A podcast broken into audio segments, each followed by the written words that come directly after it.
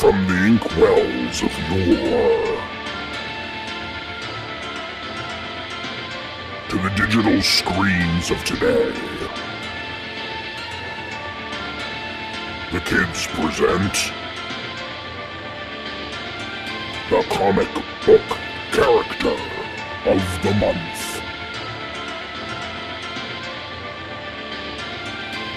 Welcome back, kids, and thanks for listening as we enter into July. And our comic book character of the month is Mighty Thor Jane Foster. And this is in support of Thor Love and Thunder coming to the big screens this weekend. As we delve into Love and Thunder, we want to look at the inspirations that help bring this Taika Waititi movie to the big screen. And central in the Jane Foster story is Thunder in Her Veins. This is a graphic novel consisting of the first five issues of The Mighty Thor, which came out in January of 2016. We're going to delve into the first issue here, issue number one, which was entitled Thunder in Her Veins. When Dr. Jane Foster lifts the mystic hammer Mjolnir, she is transformed into the goddess of thunder, the mighty Thor. Her enemies are many, as Asgard descends further into chaos and war threatens to spread throughout the Ten Realms. Yet her greatest battle will be against a far more personal foe, the cancer that is killing her mortal form. In fear of the Allfather, a man dark enough to imprison his own wife, the Congress of Worlds has taken zero action to reprimand Malekith, the accursed, as he raids against the Light Elves. Though her transformation into Thor cancels out her chemotherapy, Jane is eager to help the Light Elves fight back, but first must avoid being arrested by Odin's Thunder Guard for unholy crimes against the realm eternal. Meanwhile, Malekith's Dark Council explores the idea of admitting Loki as a new member so long as he can first do one thing murder Thor. Wow, this first issue and storyline is jam packed. It is emotionally gripping. Open up with Jane Foster in a cancer ward. And a matter of fact, of note of that particular cancer ward, the hospital that's treating her cancer is named after Maria Wheelock, which happens to be the mother of a Mighty Thor reader who passed away due to breast cancer and served as that source of tribute. Also, we see the number, the room number that Jane Foster is in, where she's receiving her infusion, that infusion room. And the number is 1962, which is 1962, the number of the year in which Thor debuted in Marvel's Silver Age comics there in Journey into Mystery, number 83.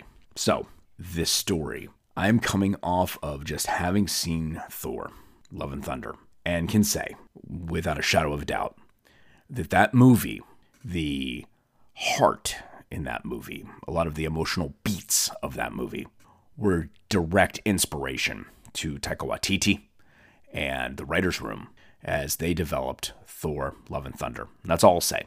I'm keeping this whole thing spoiler free. But I feel really, really good about having selected this graphic novel for the month in tribute to Mighty Thor Jane Foster's debut. Not Jane Foster herself, of course, we've seen her in other films, but her as Mighty Thor on the big screen.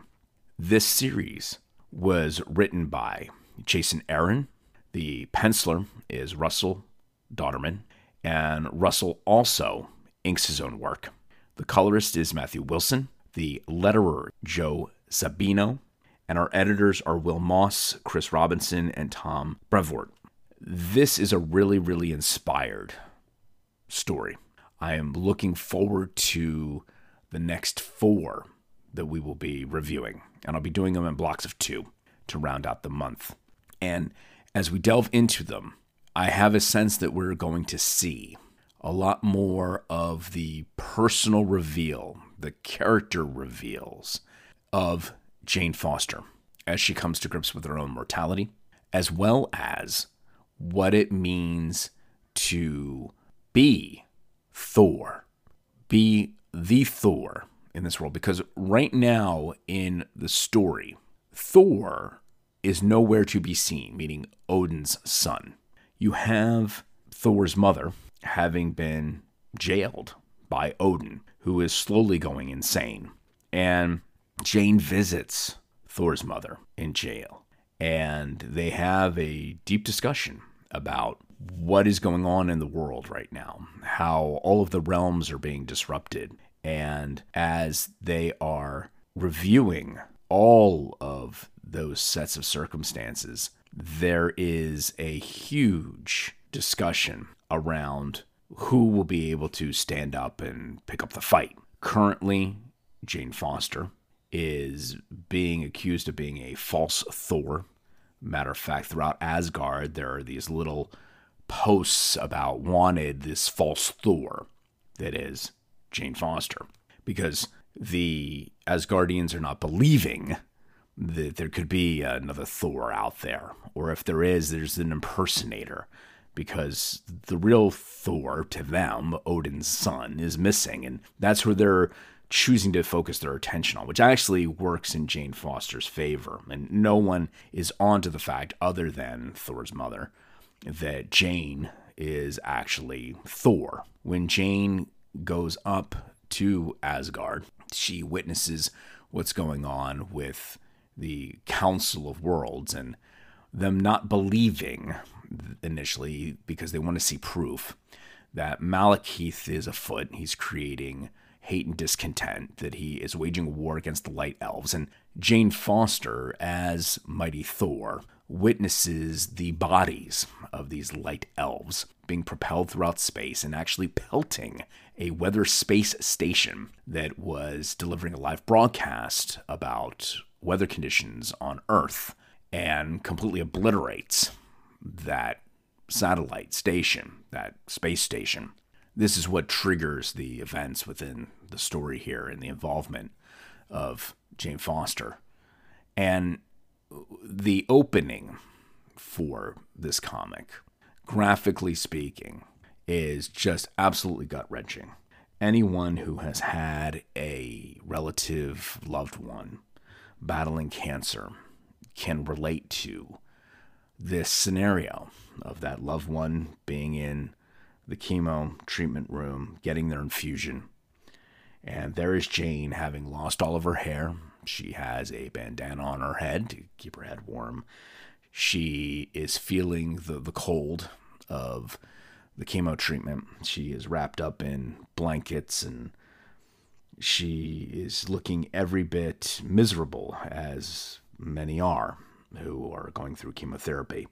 When then she's listening to this broadcast happening, and we get in this panel a very, very disturbing picture of a light elf who is floating lifeless, but carved into his chest is So Begins the War of the Realms.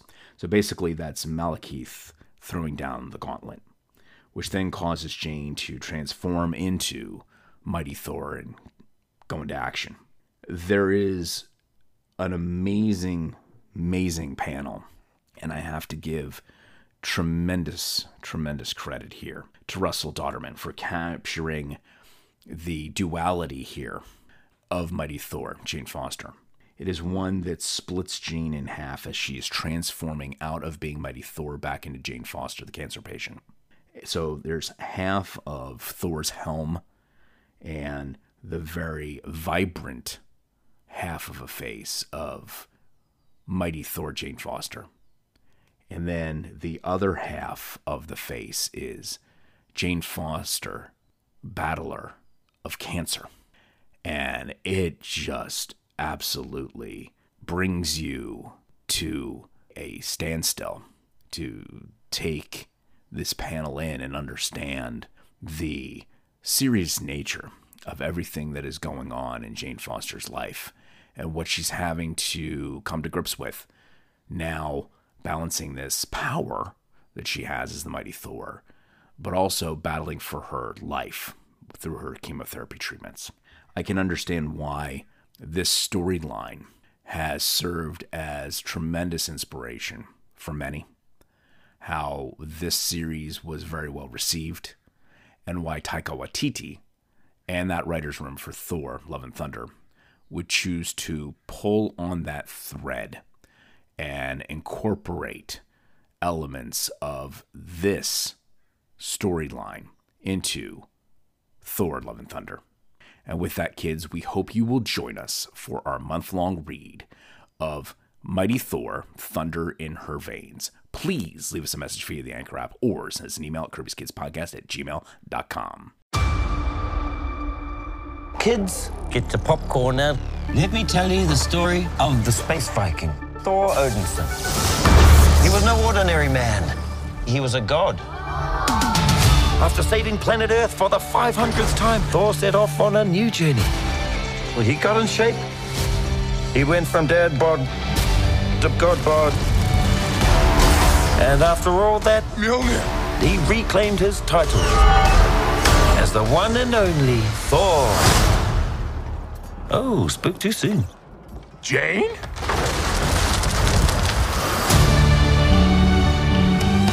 The old ex-girlfriend. What's it been like? Three, four years? Eight years, seven months, and six days, give or take. Am I uh, sensing feelings? well, you're right. The only ones who gods care about is themselves. So this is my vow. All gods will die.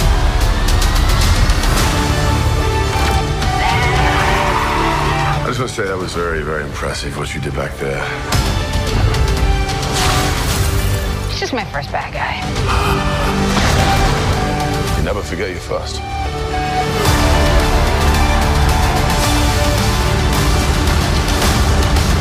You are not like the other gods of Kiln.